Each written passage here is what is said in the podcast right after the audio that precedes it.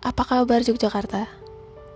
Kau sering diceritakan oleh bibir yang sering aku damba belakangan ini.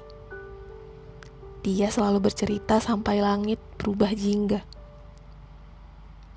Garis wajah yang senantiasa bersemangat saat menceritakanmu membawaku jauh sekali ke dalam matanya yang menyimpan kenangan tentang Malioboro yang begitu hangat.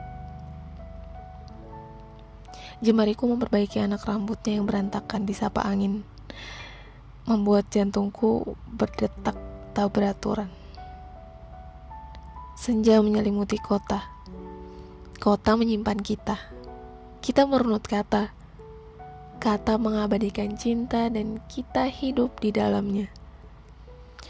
Cerita-ceritanya membuatku rindu kota itu. Padahal kakiku saja belum pernah melangkah sejauh itu. Sejauh kota Jogja dan manusia paling menyebalkan yang sering menyombongkan diri dengan bersepeda ria di jalanan kota Jogja.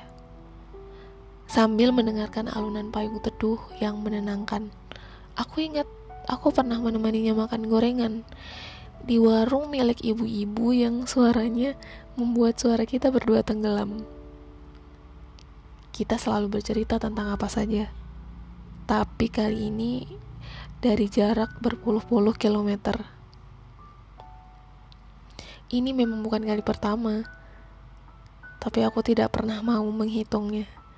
Sebab saat kakinya menginjakan bandara saja, rasanya jarak sudah melap habis raganya yang tak sempat aku peluk. Momen terganti. Aku tak perlu menjelaskan banyak hal. Tak ada kopi di pinggir pantai.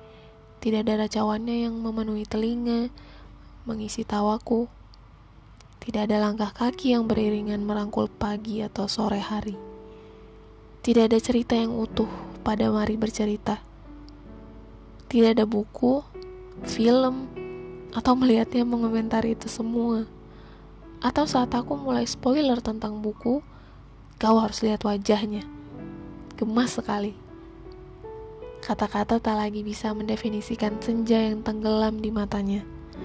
Ia hanya untuk dituliskan dalam puisi yang tak punya akhir.